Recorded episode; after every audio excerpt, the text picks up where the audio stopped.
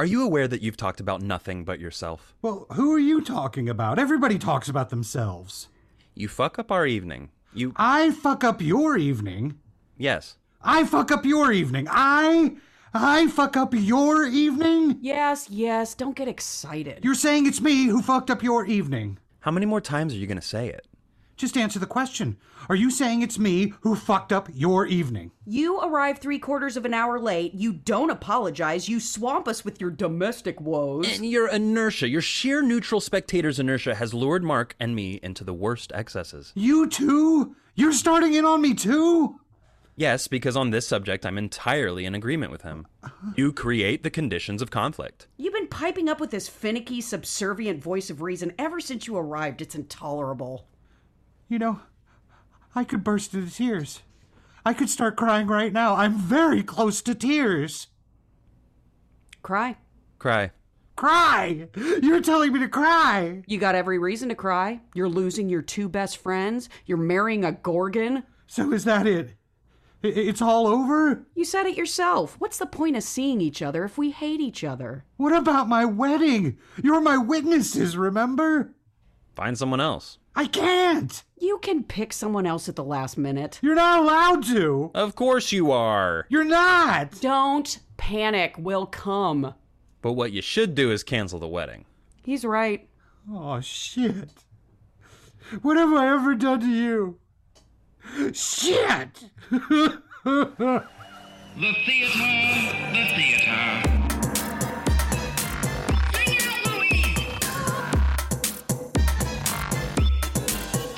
Theater, theater. To be or not to be. Theater, theater.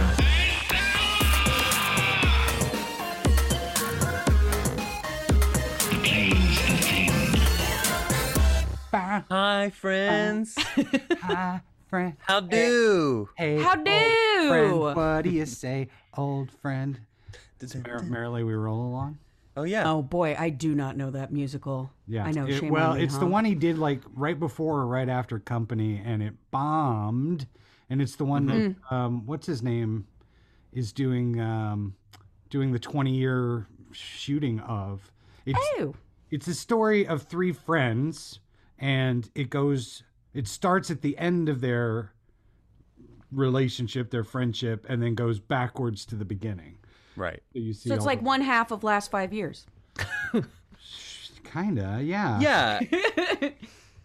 yeah, or like Betrayal, which is the Oh. Pinter play that's all oh, backwards, right, right? that's right. Or Oh, Memento. that's a Pinter play I Memento. don't know. Oh, I can't Betrayal? You don't know Betrayal? That's the one. I think that was the first Pinter play I was handed, actually. Oh, Yeah, 'Cause I it's a saw little bit Pinter more- on the West End. In Ew. fact, there I've got some Pinter crossover in this ep- well, Same. In this episode specifically. I do. Yeah, So, same. What? Yeah, Uh, there's a lot very of connection obscure, but I'm excited about it. Uh, the f- I think Betrayal is a little more populist in terms of his plays. Like it's a little easier to stomach for an audience, which is why it um is known more maybe in like a, a scene study circles. I For guess. sure. Right, right. Uh, it's got some good scene work there. Uh, hi guys, Hello. Yes. podcasting. Um, I uh, I just got to get this out there. I think I said it on the last episode too, but I wanted to make sure to say this. We talked about Alan Sil- Silvestri on the Terrence McNally episode, Right, right. Mm-hmm. pretty deeply. Um, and we talked about the Back to the Future musical. I just want to make sure we said it. I think I've said it on like three episodes now.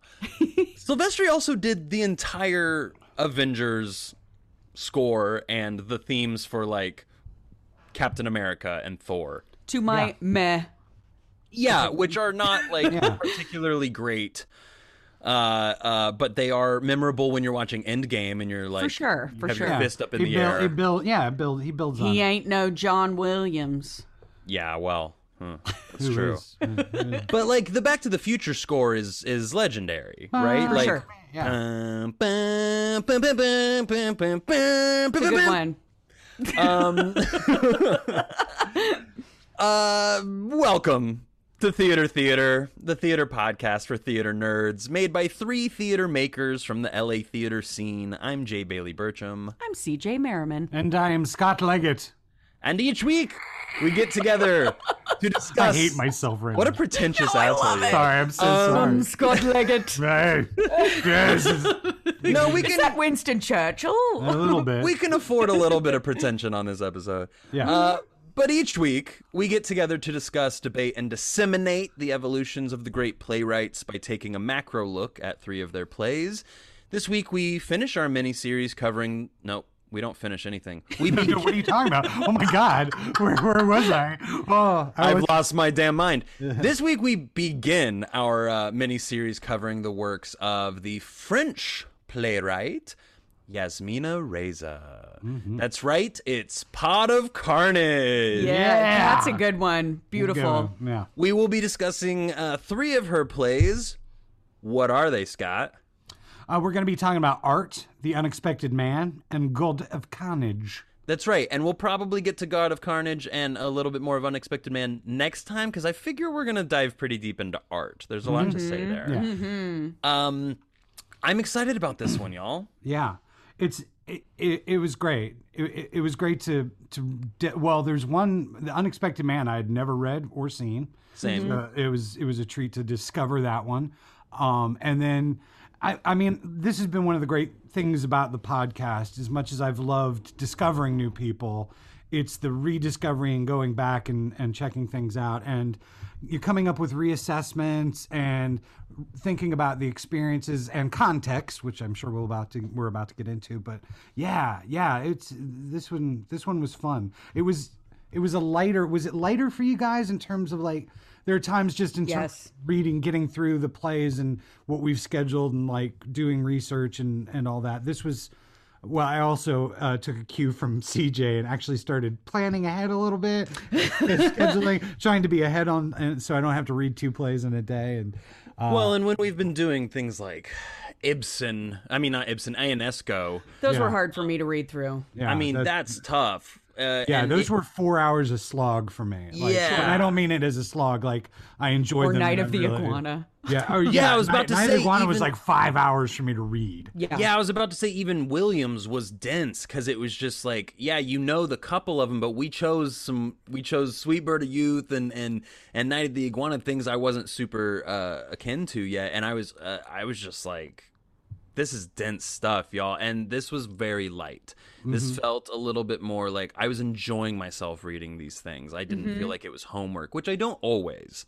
Right. Right. Uh, Right, right. But with Ionesco, it did feel a bit like homework. For sure. Yeah, I mean, you're dealing with uh, you know absurdism and seventy year old absurdism on top of all that, and Right. how much experience we've had with it and how much it resonates with us. It's a it's a it was just that's just a harder, more complicated thing than Sure. a more modern you know a modern woman writing plays. and I did find I I found some similarities to other playwrights in these three plays. In fact, the first one we're going to talk about art, I felt a lot of McNally in there. You know, um, and with the other two, there, you know, there's other things uh, I'll relate it to later when we talk about them. But I, you know, it feels like she's sort of just a part of the ether of theater. She's she's she gets it, and she's got all the she's got tons of Tonys. Um, and we're gonna and, get and into it. Olivier's and Moliere's. drama desks and Moliere's and and- yeah, she's all over the lot. place. But f- it's kind of amazing for how simple these plays are. Hmm Mm-hmm. Yeah, And they're short too. I mean, like they're all one acts. They're Well, you sit down and then you leave when they're over. Well, you're right. I mean, I'll argue that they're deceptively simple, but we'll get into that more. True, but in I, what I really mean is, in theory, uh, a, a low budget community theater could put any of these on to Any of them. success. Yeah. Yeah, I mean, I think, that, I think that's why she's so beloved and why her stuff is done all over the world all Yes. the time. Like I was reading an older article, so it's got to be more since then, but they were talking like her plays have earned almost 200 million euro around the world. So what's Shit. that? That Wow. count- you know, we're probably talking 300 350 million dollars Yeah. Hmm. in, in that money you know translated so it's she's she's a hit and i think that that's that's a huge reason why it's like yeah you can do this in a black box with three Yeah. Chairs you know or four chairs however many chairs you, you need But you're also right; it's not quote unquote simple. no It's it's sophisticated stuff. Like it almost Yeah. felt like contemporary restoration to me. It's like mm. wealthy mm. person farce. Right. Good way to put it. Or, or even like a wealthy person's Moliere. Uh, I mean, excuse me, a, a modern, um, a modern civilized version of Moliere. Yeah, for sure, Right. for sure. Um, and I, I think I agree totally with both of you. And the other thing that struck me, and as I went digging, is that her approach to it uh, is is similar. You ha- you kind of have to get a, uh get it wrapped around your head in the same way that you have to kind of get David Lynch wrapped wrapped around your head and what David Lynch is trying to do. Like David Lynch Whoa. thing is, I'm trying to get from my subconscious, from this edge of sleep subconscious to the screen as quickly as possible. I want as little in between my head and that screen as I can get. Mm-hmm. And so that's why you get the weirdness that is David Lynch. But once you understand that, then suddenly David Lynch isn't a weirdo. He's Yeah. a dude that's trying to connect with his subconscious and, and his, his his dream world. And with her, I felt like what I learned about her was that she writes instinctively. She's not trying to tackle a huge idea. She's taking the spark of an idea, r- creating it, and then letting it loose. Like I felt, and I felt, I feel like a lot of the criticism about her are people that don't quite get like it's kind of a grenade play. They're kind of they hit you while you're watching them or reading them and then you're going to process those for a long time afterwards they just the little things that keep creeping into your head and then like i noticed like my interactions with people and some of the conversations i've had with with people since reading these like especially people that i've got to hang up with or, or you bugged out with like i'm like oh shit wow she she's tapped into that in an Right. interesting way I personally, I have been in the personal assistant biz for almost 14 years now. And I have worked, like, I worked in Beverly Hills for six years. And so I think I particularly enjoyed these because I think it is making fun of wealthy people and the shit that they talk about and the shit that they care about. So it's, it was, it was just, it was fun for me to read. Or not through even these. making fun of as much as just like mirroring, Yeah, yeah, yeah. right? Which- like kind of just being Which like, to me just "Look." ma- makes me laugh. It's why I love watching Yeah. Real Housewives of Beverly Hills. I'm like, I've worked for Yeah. people like this before. Sure. Yeah, and for me, Reza is very she she tends to write about one single theme. Like the whole play, and I actually texted Scott at one point when I was kind of mulling over art. I read it twice, but the first time I was like, I was like, "Is this?" Because I didn't know art. It was it was a weird blind spot for me that I didn't know it. Um, and I was like, "Yeah, I should, uh, you know, I should get into this." So I read it, and I was sort of like, "Do I?" th- I got this five pages in. I knew mm-hmm. exactly what she was talking about five pages in. Why did she, why did it need to be fifty more pages? But then I realized, oh no, there's tiny nuances through in every line, through every interaction with a person to a person, where she's expounding on that one thought, that one theme, mm-hmm. and it's and it's not necessarily even like a huge theme. It's like the idea of like pretension in art or just like our disagreements in art. That's it. That's the thing go. You know? And i like that. I think this is which is why it's easy to call her simple but you're right it's not simple at all um, because of all these little minutiae. Um, do we want to start with with the context or do we want to start with the Scottpedia let's do a little context real Yeah. quick. okay. Yeah, yeah. Uh, wh- where are you? What, what was your experience, Bailey? Well, so I, uh, like I said, I didn't know art. I had never read Unexpected Man. Uh, I saw God of Carnage at KCACTF. It was a brought production my my uh, first year in theater school uh, at Hogwarts, and we went to I think it was Lincoln, Nebraska, University of Nebraska, at the Johnny Carson School of Theater and Film, and I'm pretty sure that's where we saw it. And I don't remember the school that brought it. Um, probably like Mankato or, or Duluth or something. One of those Minnesota Duluth? schools were awesome. Oh yeah, Duluthington. Duluth Um, is awesome. Oh, it's awesome. Um, so, um, but we we went and saw it, and it like I I truly walked out of that show starting to tell people like this is my new favorite playwright. This is my new favorite play and my new favorite playwright. I was 19 or whatever. you know. College kids did it well, huh? Yeah, they Huh. they really did. And I mean, I, I mean, also, it was an invited production, so they knew it was very good when they brought it. Um, the ki- one, the kid who played uh, Alan, no, the other one, Michael. The kid who played Michael won the Irene Ryans that year. Uh, okay. Wow. Okay. was okay. fucking so wow. So you saw a good cast then. Yeah, it was a really good cast. Uh, Even though the they guy were who 20 years too young. True. and they they pulled off the and we'll get to the um the actual uh moment. I don't want to give it away just yet, but they pulled off the one stage gag in God of Car- gag. um they they they pulled it off awesomely. Like, That's we right. were It's a all- blowjob, you guys. That's what it is. No, uh, but we were all looking around at each other, like the whole audience of, of theater kids at, at this giant theater festival. We were all looking around, just being like, how the fuck did they do that? Like, I- it was awesome. It was projectile. It was so cool. I can't wait to get because I want to talk about that. Okay. Okay. excited. Um, that's all though. That was it. And then I saw the movie Carnage, which we'll talk about. So I'm I knew God of Carnage. I know God of Carnage. Um, I see a giant poster of art every day at the Playhouse, which I'm sure uh, Oh, cool. Scott will talk about. But so Scott, what's your context with the, with Reza? Yeah, I had um, got uh, got a copy of art like right as it was hitting Broadway. Yeah. and read it and liked it a lot. Um, and then I saw a production at the Pasadena Playhouse, like in what 2014, Maybe Cool. earlier than that. With Any any notable peeps? uh, uh yeah, um, uh, uh, now his name's escaping me like I'm an idiot. Um, Bradley. Brad, Bradley Whitford um, was in it from uh, West Wing. Cool. And um, uh, the other two names are. Hold on, I'm looking. I'm looking at my notes. Oh, Michael O'Keefe. Michael O'Keefe was was in it. He was Oscar nominee. Uh, and then Roger Bart, who was Yeah. uh, in- done a lot of musicals and all that. And they were great. It was a it was a great production.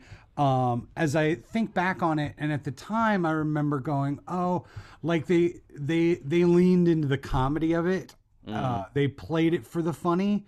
Uh, and I don't know if that's the best approach to it, in my opinion.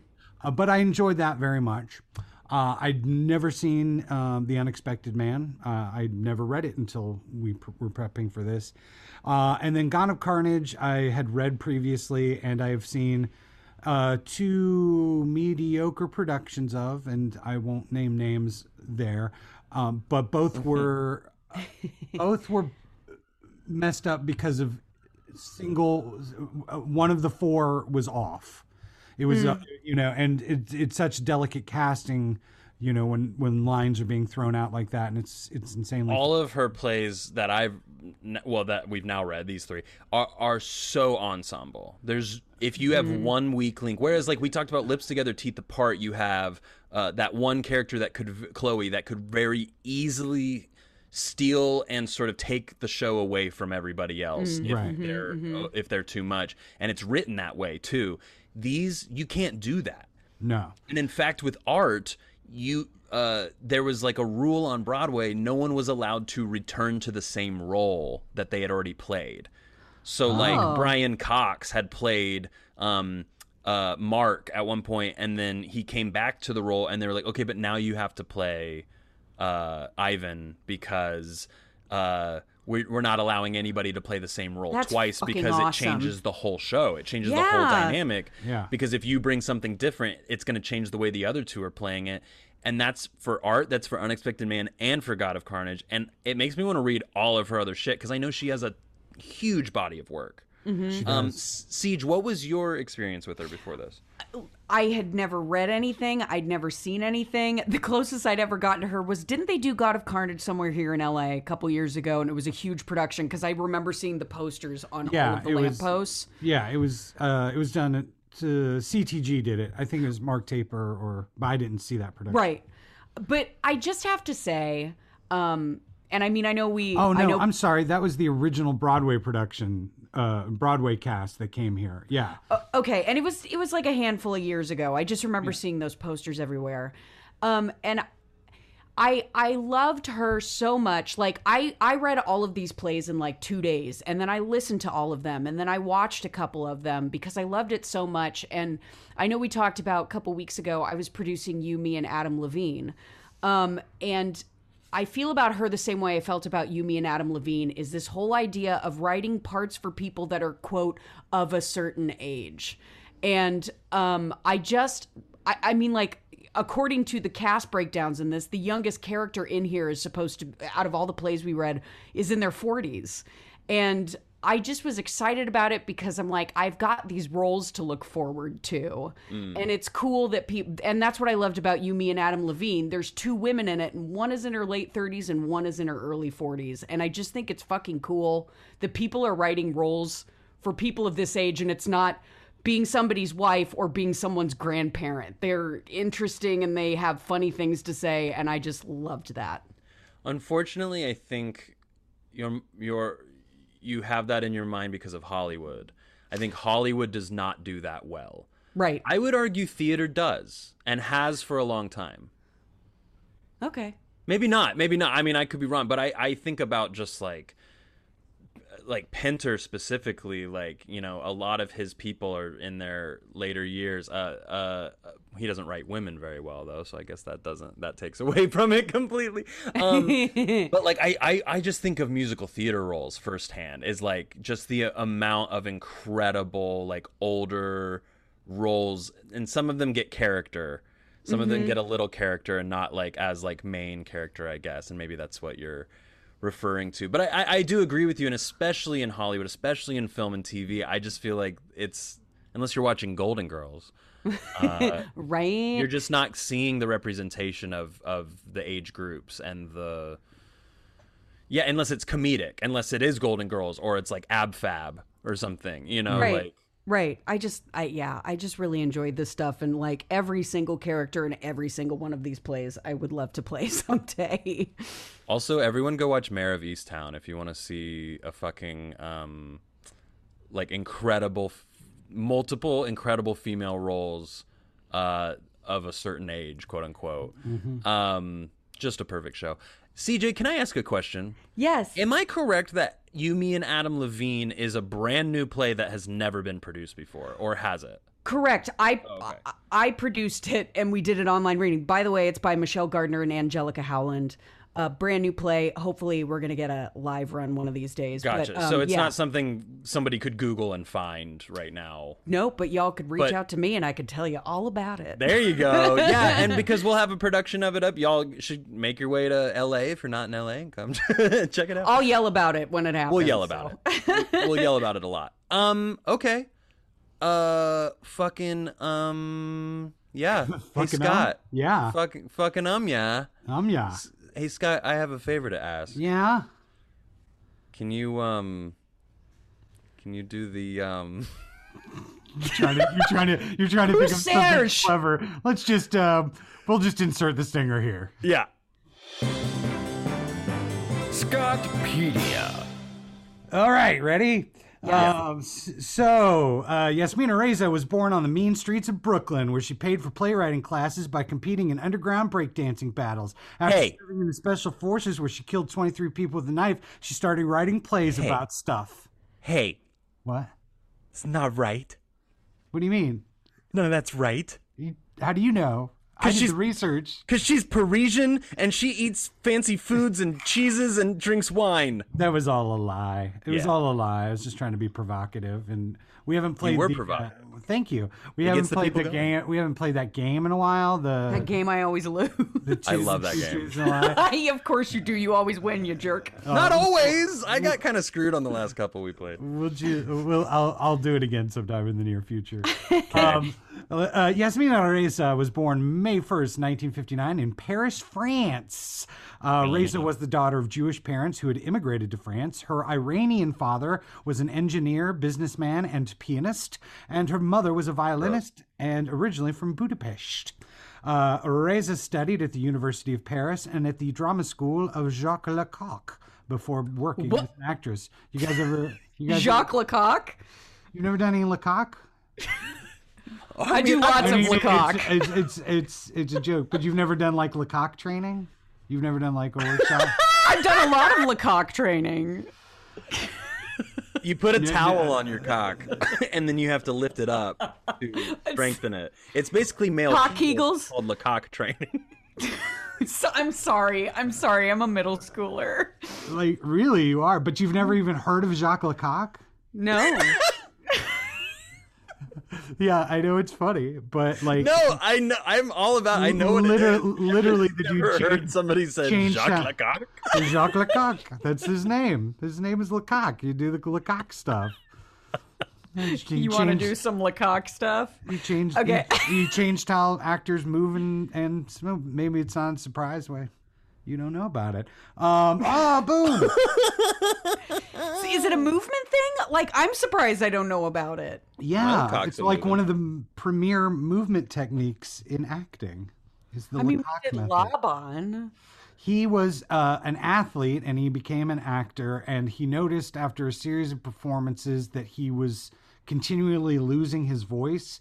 So he built a mirrored room and began to sort of deconstruct how he moved, how he held himself, and, and all this sort of in depth analysis of his physiology. And then oh. translated that into part of a acting training. I see. I think when it came to voice and speech for us, we were 100% Linklater. Yeah. yeah. Anyway, I'm sorry to interrupt with being. No, no. It's, No, I need more. I want to hear more about Jacques Lecoq. that was that was all we knew about Jacques. That's all. Got it. That's all I got about Jacques. Lecoq. Got it. But then He she was worked as an O.J. Simpson and developed an acting technique. Uh, an athlete that turned into an actor. I don't understand. I don't understand that. Wow, there are better athletes you could have chosen. Wow. The Rock. this one. LaRock. Le Jacques Rock. Lerock. Jacques Lerock. Jacques Leroy. Dwayne Lecoq Johnson. Dwayne LaRock. I'm sorry. Okay. So when We're people off the rails when pa- when people hate Americans for being ignorant about the rest about of the Jacques world, Lecoq. It's, or just about the rest of the world in I'm gonna look that shit up. Okay, cool, cool. I'm not going to look it up. All right, learned so something new today. tell us more. Tell us more. Um, so, in addition to several plays, she's written five novels and a nonfiction book um, about um, previous French Prime Minister uh, Nicolas Sarkozy. She basically uh, followed him, lived with him, not lived with him, but trailed him for like a year and wrote a book about him. Um, so she's very, very brilliant. She has uh, two children. She's married to film director uh, Didier Martiny, who's a big French filmmaker. Her daughter is a criminal lawyer, and her son is a singer. And that's really all I have. Like we'll go into more detailed stuff, but in terms of like her life, like she she was an actress for a little while. She did stuff, and then she started writing plays, and she was really informed by uh, her acting, and that's sort of where she got the initial urge to write plays and dramas. We should also mention as we do this conversation that there is another person that sort of hangs over everything and i think it's going to it's i wish i read french i really really did but christopher hampton Right. did all has done all of her translations into english but apparently david ives has done the americanizations of the Christopher oh. Hamptons because when you read the Christopher Hampton stuff, it is distinctly British. Like it's Right. like in its vernacular and uh, I didn't read anything about Ives doing that. Yeah. I, I it, That's he popped crazy. up, but I couldn't find anything that where he was given a credit other than this article where David Ives is talking and he's uh, and talking about her and her work and that he had contributed to it. It's entirely possible. I mean, th- you can really. Uh, especially in the LA Theater Works version of God of Carnage, you can hear that a lot of several of the Englishisms, the Britishisms, Pushchair. are, are, are yeah, exactly, are His stroller. Uh, are are, are are messed with a little bit and mm-hmm. updated. Like I remember distinctly, well, like in art, for example, like in the original version, it refers to it as francs, francs. Mm-hmm. Um, mm-hmm. but then in the Pasadena Playhouse version, it was. I remember very clearly it was euros. yeah, it's um, Euros in the Theater Works reading too. So like those little changes and adaptations. But Christopher Hampton is an accomplished playwright, two-time Oscar winner himself, and a very sort of strong personality.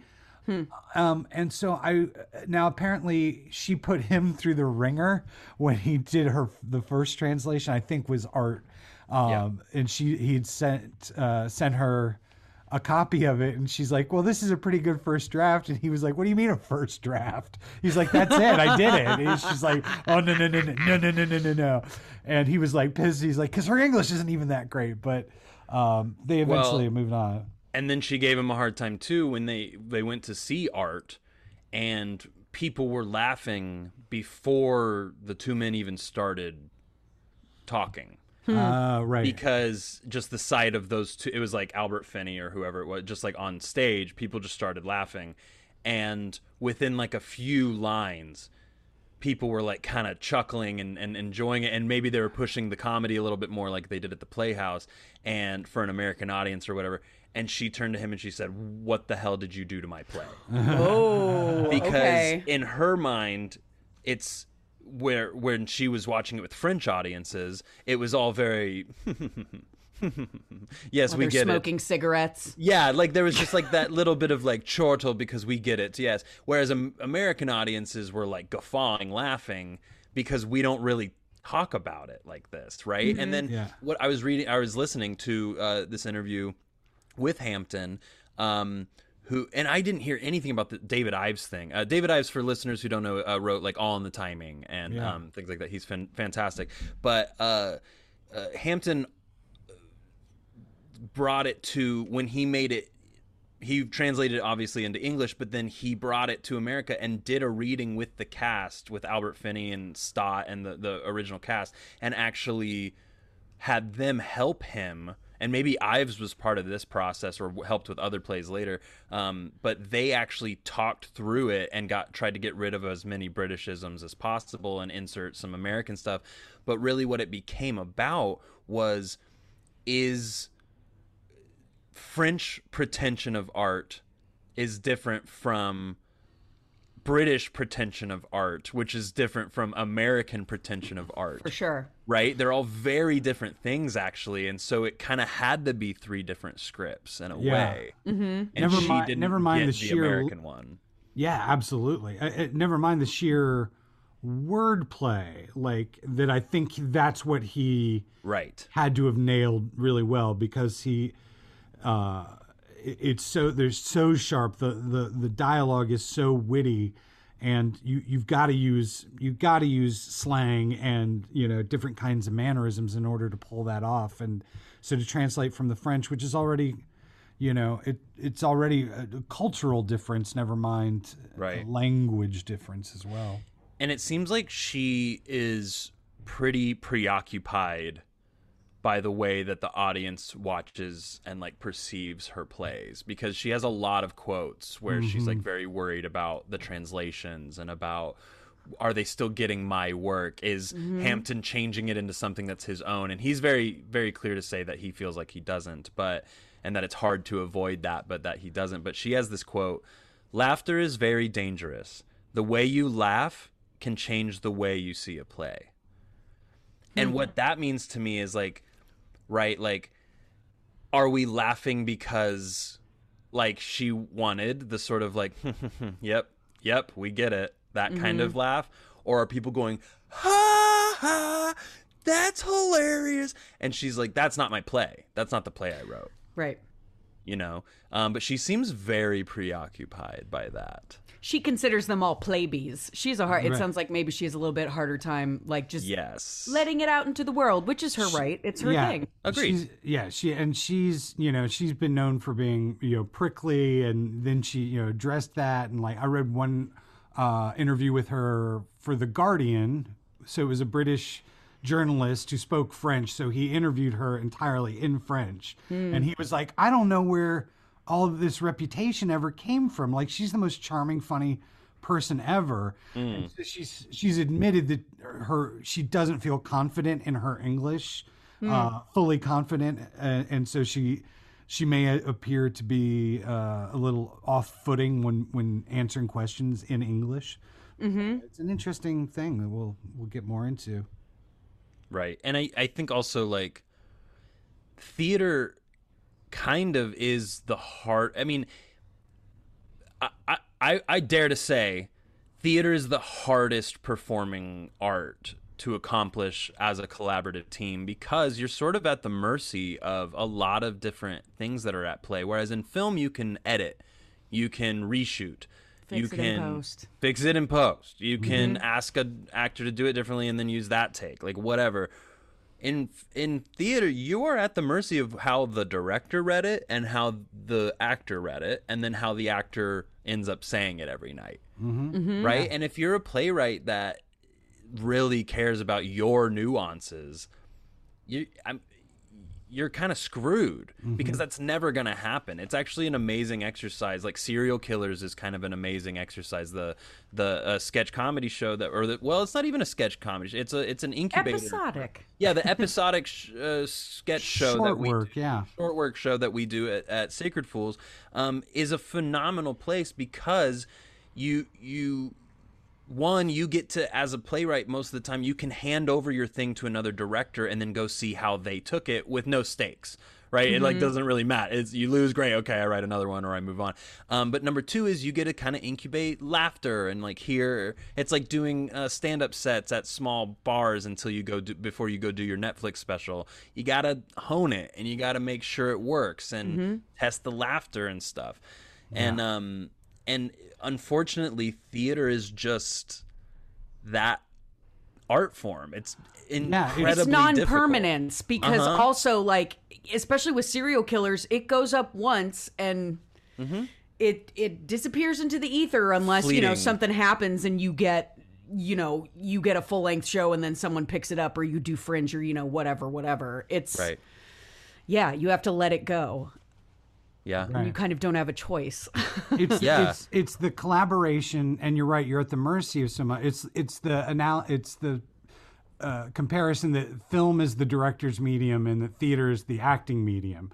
Right. You know, you can listen to a director for four weeks and then on opening night go "fuck you," and there's nothing they can do about it, and it exists and it lives in the ether, and then it, you know the element of live theater you know, makes it live or or die depending on the audience. Right. And then But which is also why a weak link can kill a show like this, even as an easily. actor. so But easily. also, we talk a lot about, like, as a crew, we talk a lot about, like, you know, theater 101 and theater basics in, in the in the theater community, and like, if one person in your show isn't up to the level of everybody else in terms of just understanding the basic how we run a rehearsal or how mm-hmm. we you know run a, a tech week right? Then it, it it creates a huge rift in the process and it actually brings a bad energy to the show and can affect it artistically and can affect the final product.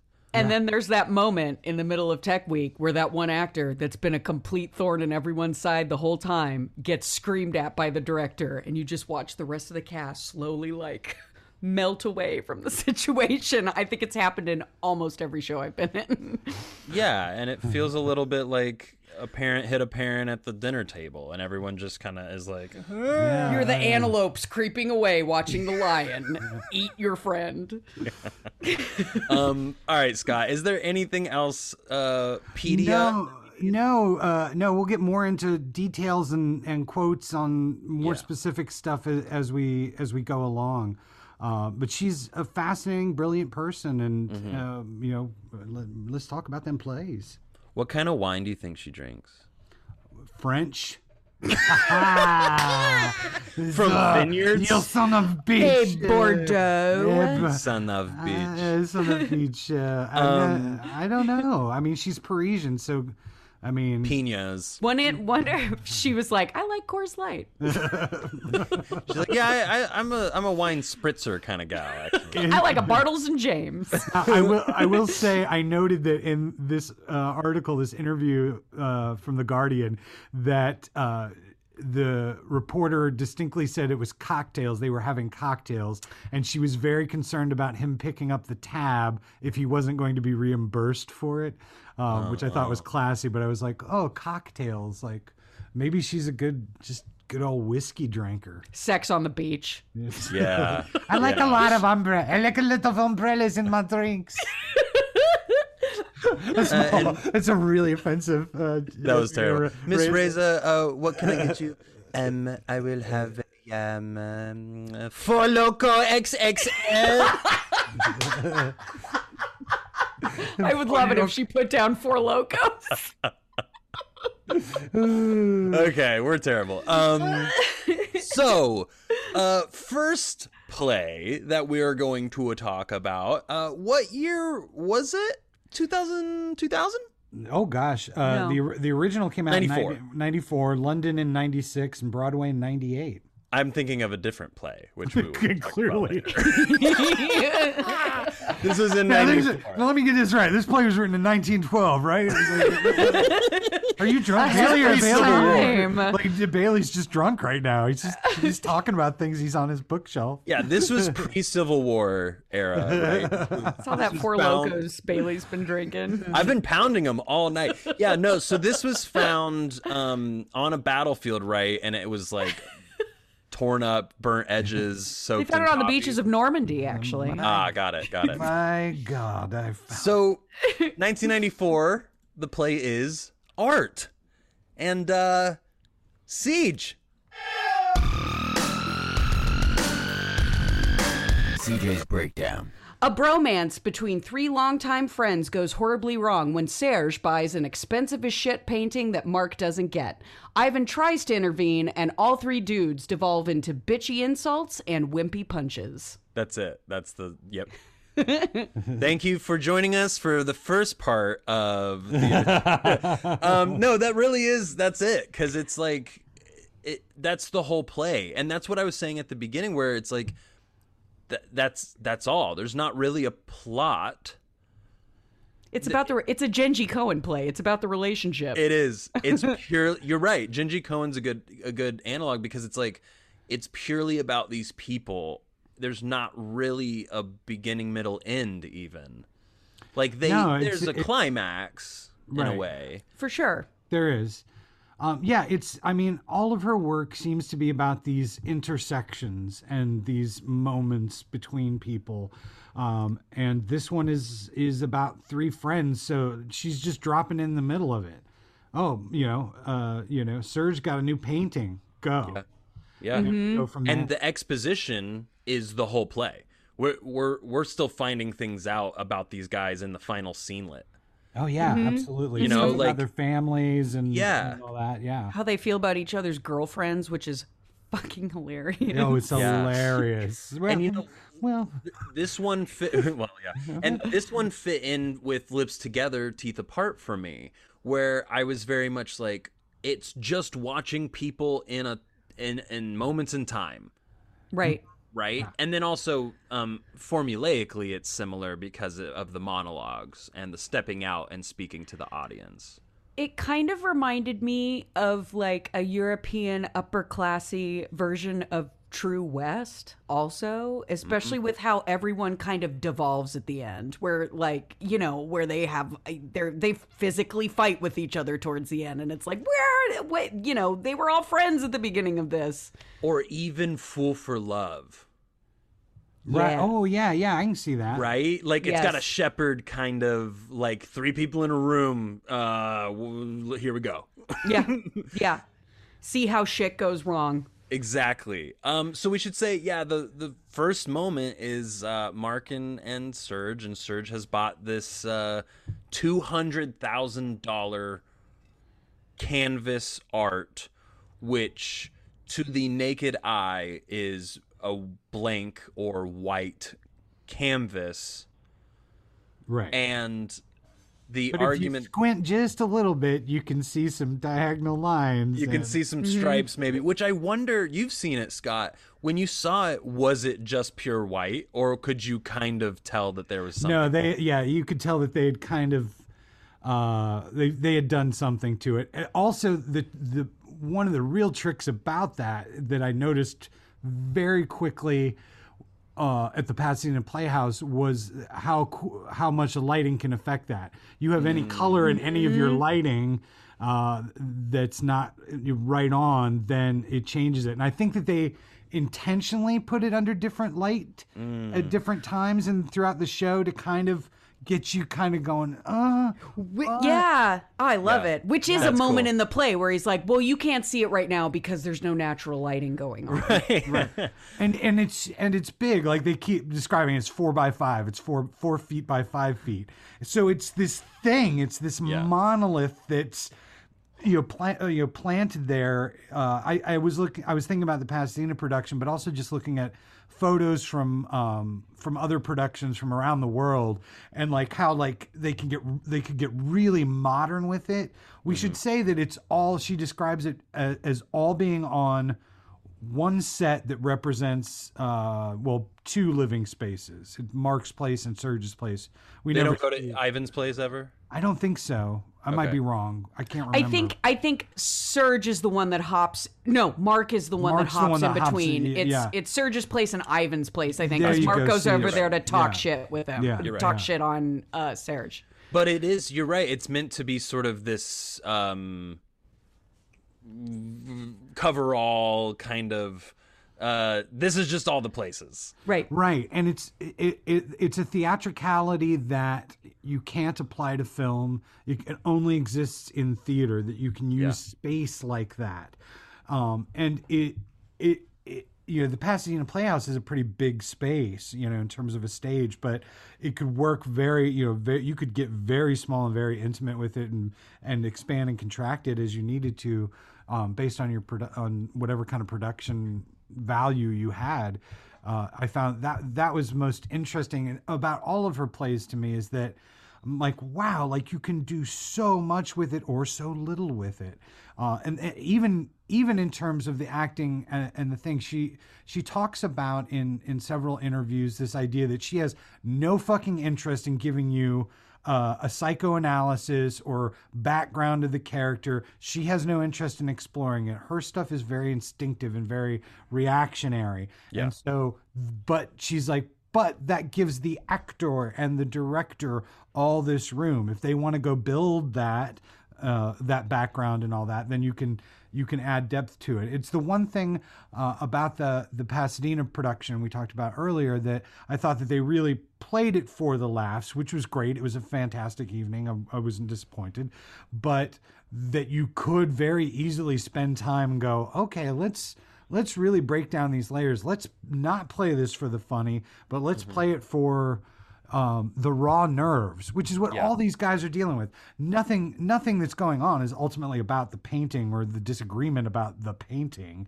It's all about the raw nerves and this long-term friendship and where this friendship is going and the, the impact on it's what was funny is when we, we were talking pre-show about the droids from star wars.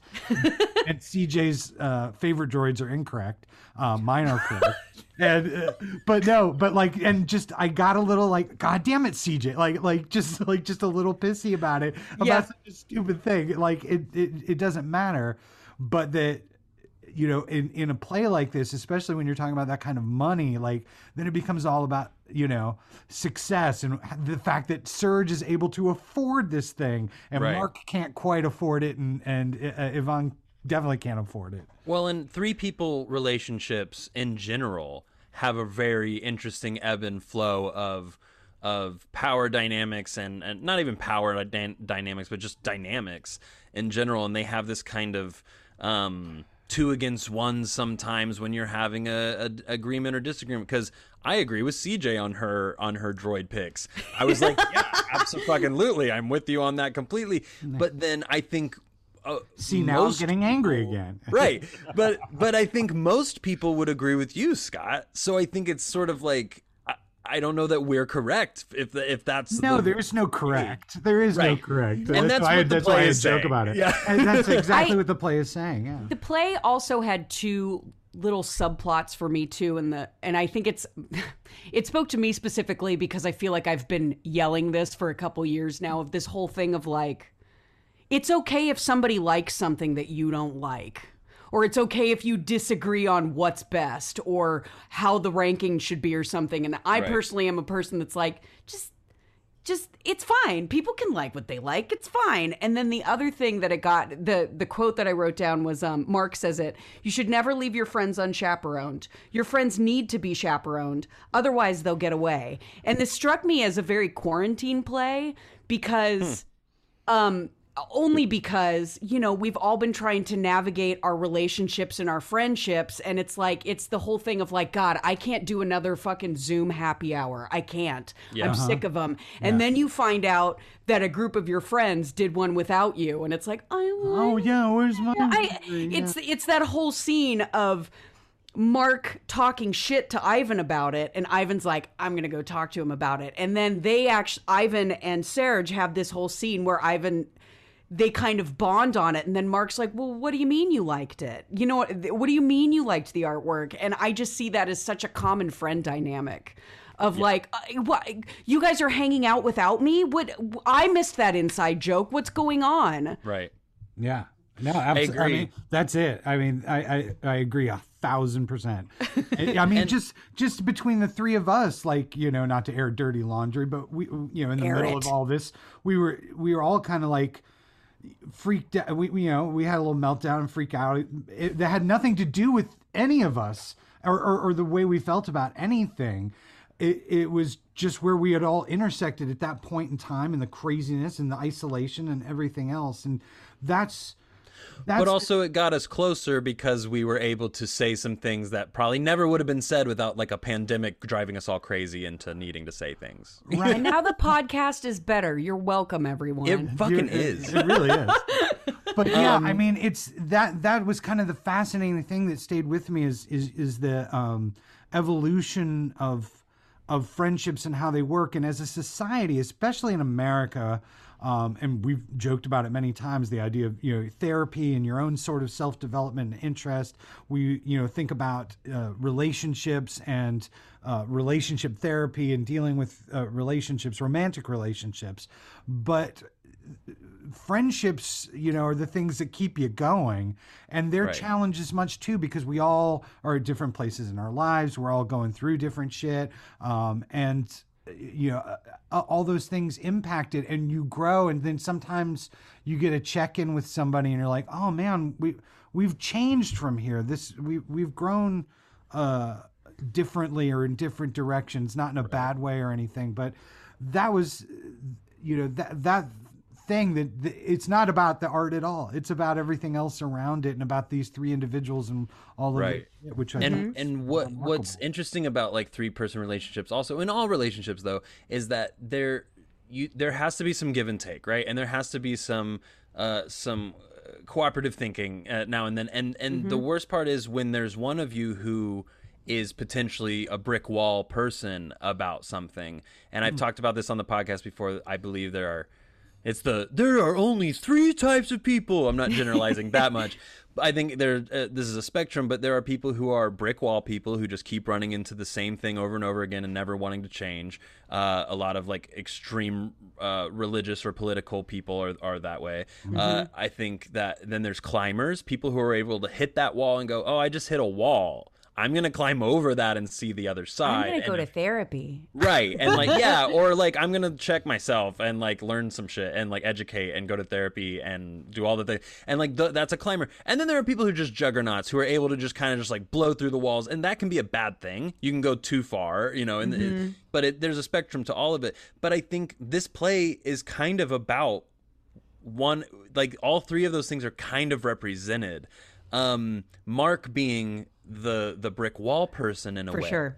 because he kind of i mean now uh Serge might be a little shit eating about it but fucking mark is like completely this whole his whole idea about everything is i don't get it so i don't like it it's bad right. and then there's this line Serge gives really early on that says, "Objectively, I think it's in a monologue. Objectively, mm, objectively speaking, it's not white. It has a white background. Mark thinks it's white because that's his limit. He has decided he knows better and won't change his perception. Hmm. And it's sort of,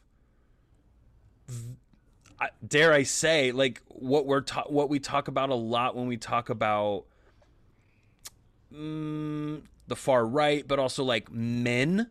Dare I say it about myself and and uh, hashtag not all men, but like also all men. Um, Hashtag yes, all men. Yes, all men. Hashtag all of the men, every single one.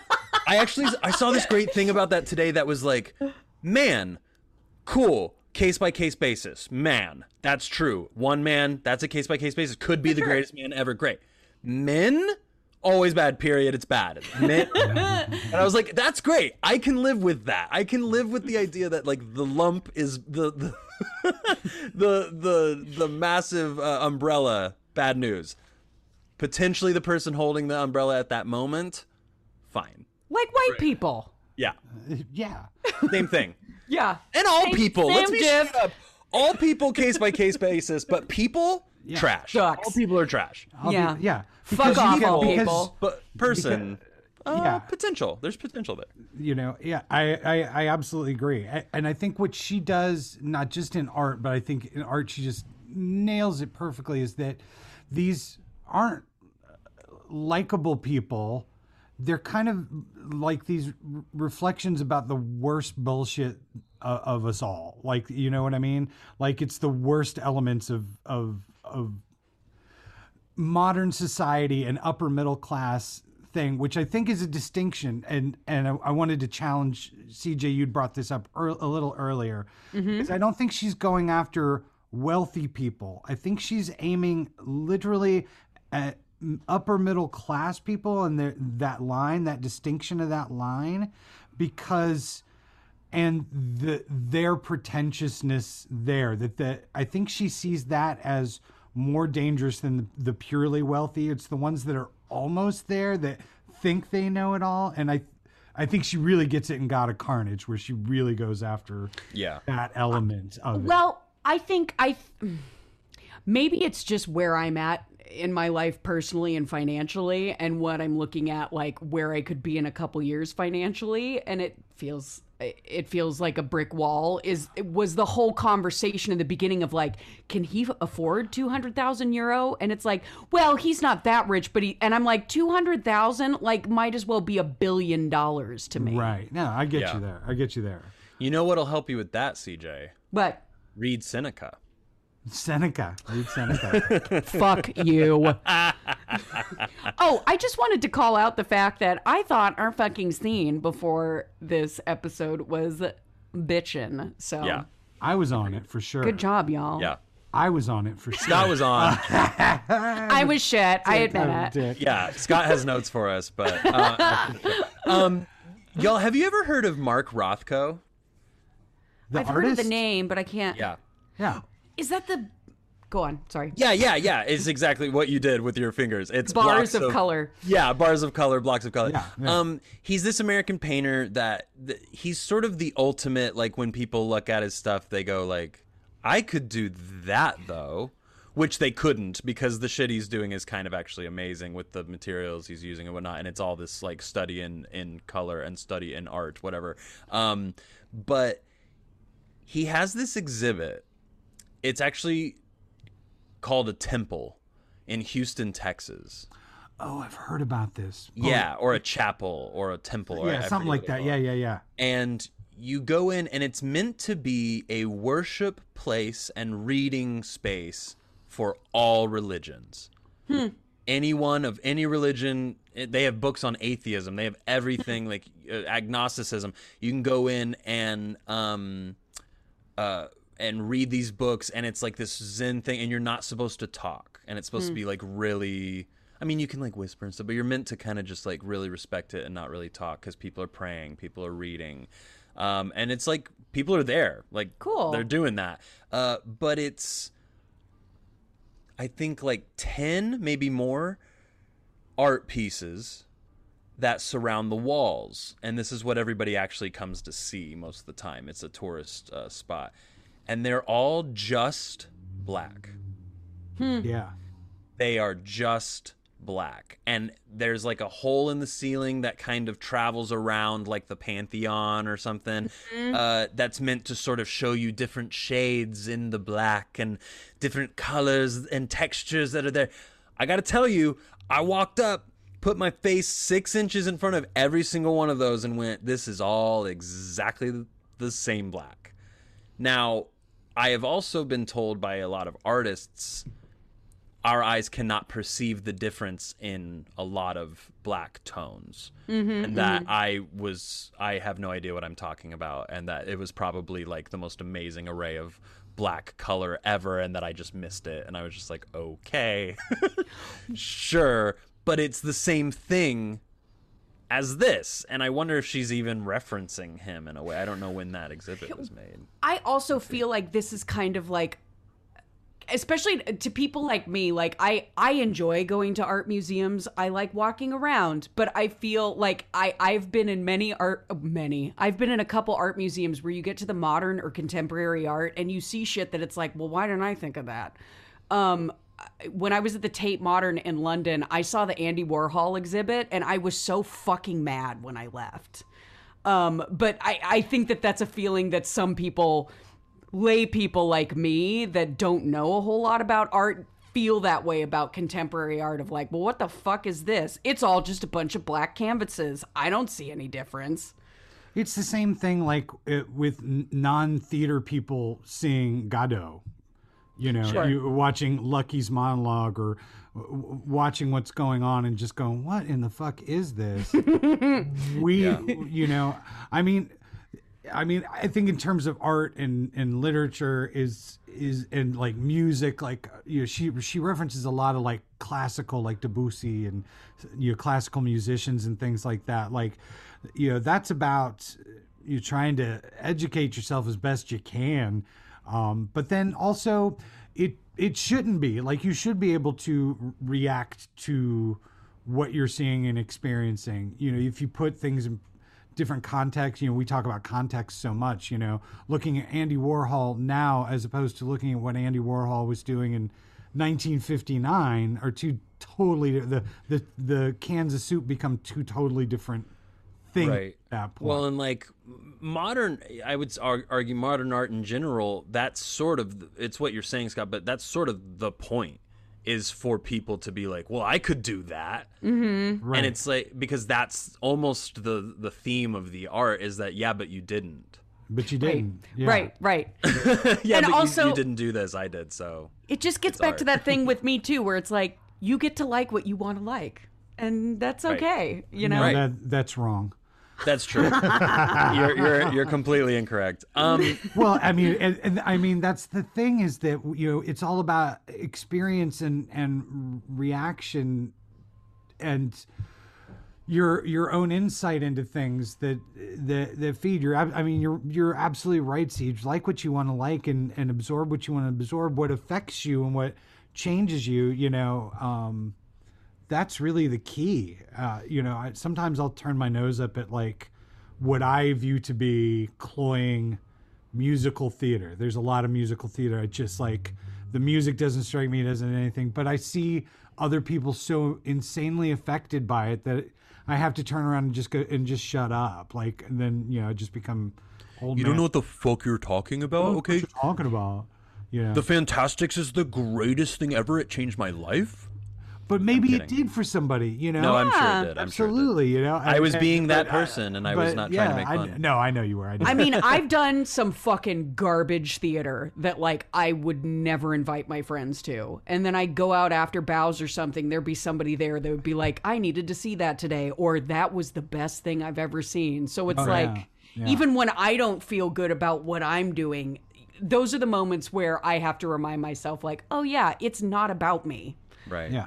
Uh, sometimes it is, and it's fun to do shows that my dick gets hard for. Sure. But you know, it, it's ultimately about connecting with with people and somebody Right. out there seeing something that means something to them, or you know, makes Right, their day per- better, or whatever that is. performance and art in general, I think you're exactly right. Siege like has to surge, siege, surge, Serge. Um, Serge. it, it has to, yeah. Champs Elysees. Um, I forgot what I was saying. I don't I'm remember. sorry, But I'm sorry I, I was just agreeing. With, no, I interrupted myself by going Serge. Siege. Um, I don't remember what I was saying, but I was agreeing with you. That's my whole point. Um, I'm right. I also look yeah. I also looked up uh Rothko and their the chapel is celebrating 50 years. So Holy it- shit. 1971 is when it was built. So I think she definitely has Rothko on the brain. Sure. Uh when when doing cuz I mean he's a, you know, international Well, name. and, and never mind being a Parisian and the things Right. that she's been uh, exposed to, and You got the fucking Louvre there. yeah, they get into it uh, in in the show about Mark's Mark's landscape painting that he's got. Uh, that they start talking hotel about. painting. yeah, you know that they start which dismissing. was painted by his dad. yeah, right. And then, then, then it sticks. It sticks hard, you know. Yeah. But yeah, and uh, but yeah, I, I it, it's it.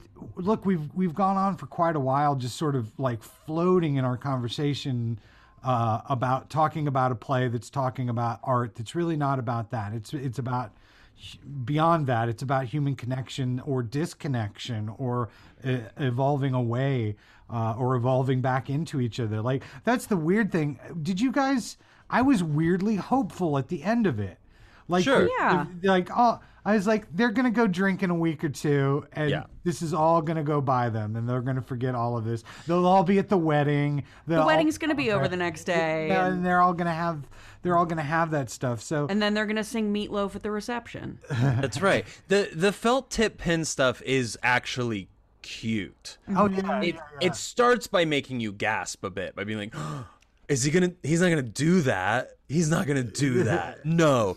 But then by the time they're, he's like, and then I asked him if if he knew that it was washable. and We washed it off together, and we we like kind of, you know, I said I didn't know, but I did know, and like, and you're just like, like oh yeah um, we're kind of giving away the ending, but there is this great scene where um, uh, they've it's all broken down.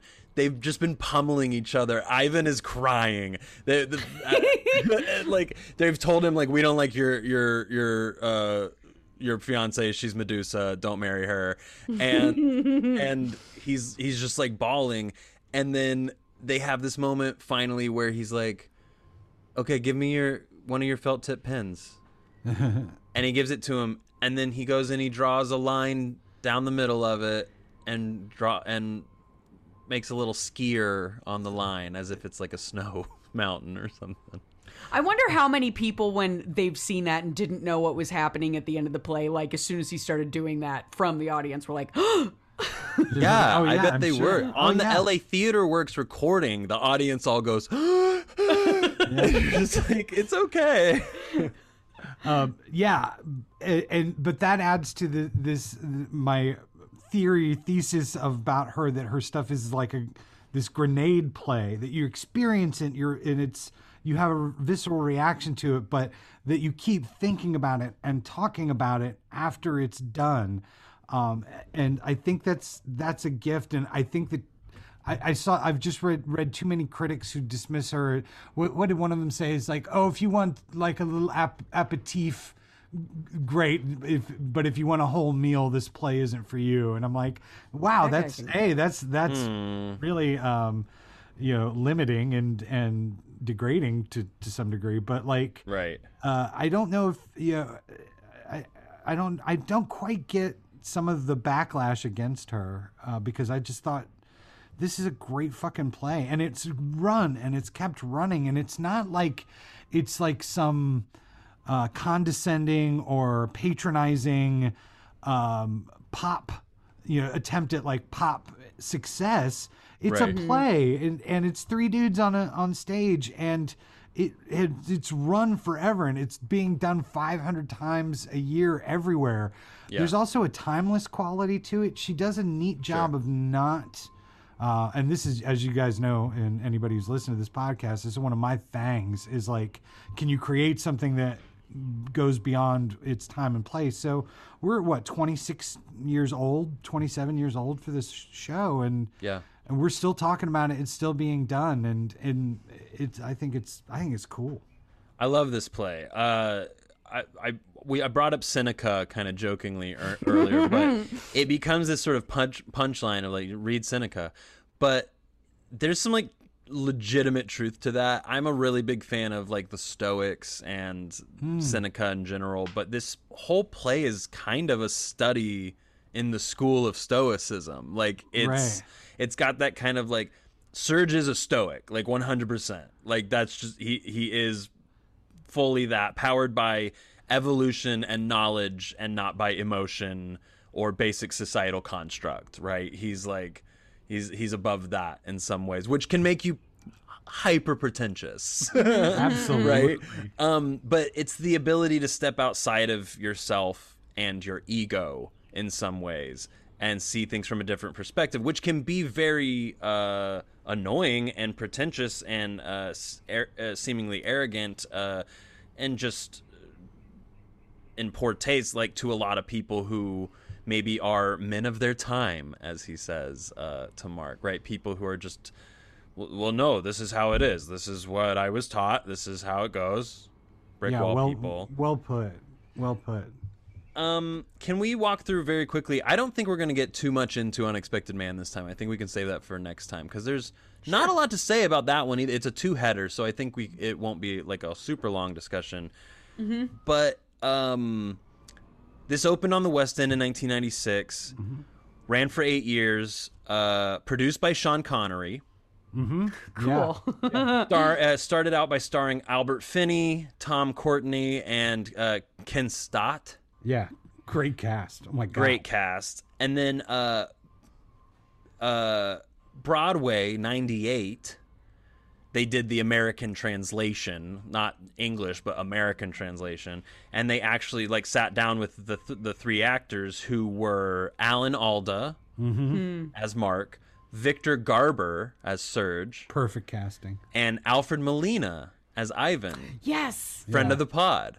Yeah. Um, actually, the day I get back from Kansas next week, the day that part two comes out, I will be uh, um, running and making sure that everything goes well, uh, running and operating and managing a uh, party for Alfred Molina. nice. Badass. Be fun. Nice. He's a great guy. Uh, but he was nominated for the Tony Award for Best Actor, and his performance did not win. Uh, but Art did win the Tony for Best Play and went on to do 600 performances. Fuck. Holy balls. Yeah. Um, to be filled by a lot of amazing actors. Brian Cox did a run. Um, a uh, Bob Balaban, uh, and then L.A. Theater Works was Brian Cox, Jeff Perry, and Bob Balaban. It's good. I recommend it to people. Not all of the. We shouldn't talk too much because they're they're a phenomenal company, but not all of their productions are great. Their lips together, teeth apart was nice, and this was quite good. I recommend the art one. We have some things to say about the other ones.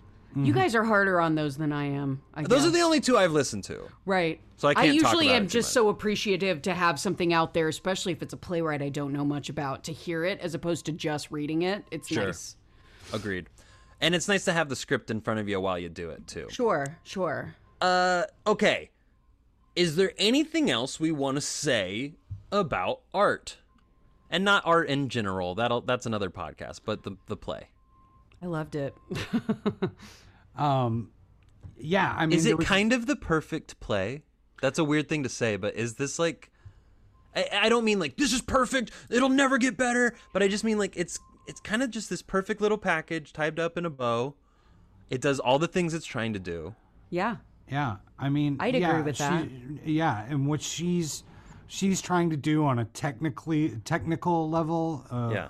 artistry, uh, and as a theater artist and as a playwright, that that, that she's sort of geared by instinct. That it, that she's not trying to, you know, write a thesis on some philosophical or political or sociological uh, level. She's trying to viscerally engage an idea. The spark of an idea is how she refers to it. Um, but no, there's a quote, and I, I, I didn't write down where it's from, but it's uh about art and, and um, the play art. Uh, it's it's really about how we interpret our own lives based on our friends' lives and decisions. And I thought that that was great because that interpret interpreting is as applicable to the painting in the play as it is to anything else. And Yeah. uh, I thought it was great. Loved it. Agreed. Loved it. Can't wait to uh, do our rankings later. Uh, hey guys, do you have any? LA Spotlight. There's nothing huge except that uh, I think I'm okay to say this uh, because they've been sending out emails today, but by the time this comes uh, gets put up, pod, put up broad broadcast bo- podcast. Sure. Thanks, man. I needed you to point it more than ever. Uh, uploaded. Thank you. Thank you very much. I, I don't understand the world and how it works. Yeah. But uh, Hollywood Fringe Festival, which is going to be in August this year. It's normally uh, May, June. June, July, yeah. It's, gonna- Or, it's yeah. going to be in August this year, and it will be uh, at least partially live. Uh, then we'll be able. Um, it's going to be simulcast. It'll be it'll be on the internet and uh, streaming from all of the theaters. Um, but also, people will be able to go and physically watch theater plays awesome. if you can afford to do them, um, which is a whole nother subject, and we'll save that for a later time. Thank you very much. You got anything, CJ? I do not. Fine. uh, I don't either. Uh, I but- will for the next one. Yeah, theater theater's back, y'all. It's coming back. People are starting to announce seasons. Broadway's opening back up, which I don't know that we needed that, but some people do. um, and so, but there's a lot of great things happening um, in terms of like all your local theaters. Like like look, check out their Instagrams. Go follow them. Like see what they're putting up because they might be putting up something exciting soon. I know in Wichita, Kansas. Uh, the, I'm sure we have a couple listeners at least from Wichita. Uh, there's uh, they're about to do a Beatles revue at the Crown Uptown Historic Theater in Wichita, Kansas. Go check it out. Uh, my dear friend Max Wilson is directing and producing it. Oh, uh, right so on. Yeah. just things like that. You can find them. There's things to do. They're they're probably well uh, uh, handled in terms of spacing and stuff like that too, because we, our livelihood is not getting sick. So we you know we gotta keep our actors safe anyway. So it'll probably be safe for you too. Uh, cool. Thank you for joining us for part one of Pod of Carnage. Uh, there will be carnage. There will be carnage. Venom 2. Uh, join us next week. join us next week for part two, where we will be finishing up uh, and discussing un- Unexpected Man. And uh, then we're going to tackle God of Carnage, which I'm excited to talk about. Uh, I'm not going to announce, or should I announce what's after that? Yeah, I'll I'll announce it. I just won't tell what we're doing yet. So Tease. after that, th- we have the beginning of another bonus mini series because that's right. We love our bonus episodes. Sure After sure every do. fifth playwright, we give ourselves a little break from reading plays and instead we just watch movies. Uh, so this time we're inviting our dear friend and original songwriter Pam back to discuss movies about theater. yeah. I'm excited. Always happy to have Pam here. Always happy to have Pam back. And I'm not going to announce what those four movies are until next week. So you're going to have to wait to know. But we already know. We're very excited to watch them. I'm I'm super pumped. Uh, what one of them is uh, Shakespeare in Love. Okay, um, it's a CJ pick, and we're really pumped about it. Uh, then we have another playwright after that, but I'll announce that next week, and we'll play the whole game. Or should we play the game now? I don't know how we should do this. I'm gonna try it. After we finish up the next miniseries, we'll begin our next playwright. So let's see if anyone can guess it in our DMs. Hit us hmm. up. Last time we had someone guess it pretty quickly. Let's see if you can do it this time. No cheating. Don't look it up. The name of the miniseries is Podcast Love Supreme. If you know what it is, send us a DM, send us who you think it is. It may or may not necessarily be a quote unquote playwright. dun dun dun. but we're excited to tackle it. Anyway, uh, that's going to be super fun. Yes. That's all I got. Questions, comments, uh, suggestions? Hmm. Do you have any corrections that you need to tell us about? Do you just want to say hi and how much you love the show? Please do. You can email us. You can reach us on Instagram, Twitter, Mm-hmm. Or Facebook. We would love to hear from any and all of y'all. Scott? Thank you, CJ. Um, first of all, big, huge shout out to Pamela Quinn. Pam Quinn uh, has written our very special uh, Yasmina Reza centric song, which you are about to hear, and I can't wait to hear it. It's a world premiere, if you will, from the great Pam Quinn, who will be joining us uh, on our uh, movies about theater uh, episode. Uh, again, it's great to have her around. Uh, also, a big shout out to Ryan Thomas Johnson for writing our theme song and for writing all of our amazing stingers. Ryan Thomas Johnson uh, writes uh, amazing stuff, and he is Yep. A cool human being. Our theme True. song is better than your theme song. Suck it. Uh, and then finally, finally, a big shout out to the Pulitzer Prize winning playwright Annie Baker, who also writes our podcast but doesn't know it. What? That's right. And one day, Annie Baker, we're going to buy you a beer. That's all I got. Yup, that's right. Please subscribe, rate, review. Check us out on all the things. We appreciate you guys so much. And uh deuces, we'll see you next time. I guess I'd be a hero with sword and armor clashing, looking semi dashing, a shield within my grip. Lecoq.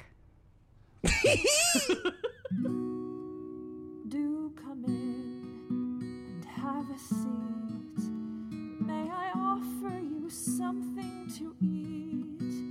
We should chat and hash it out. Calm communication so we don't shout. The day is long, we all feel strongly about it all. Incoming call, this won't take all day. It's right versus wrong.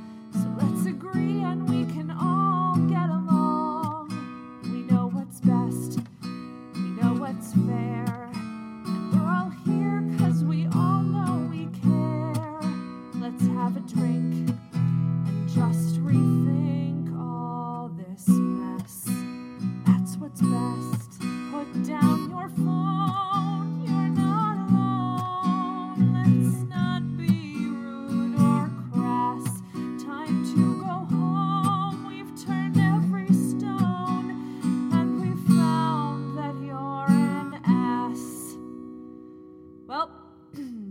sure took a turn.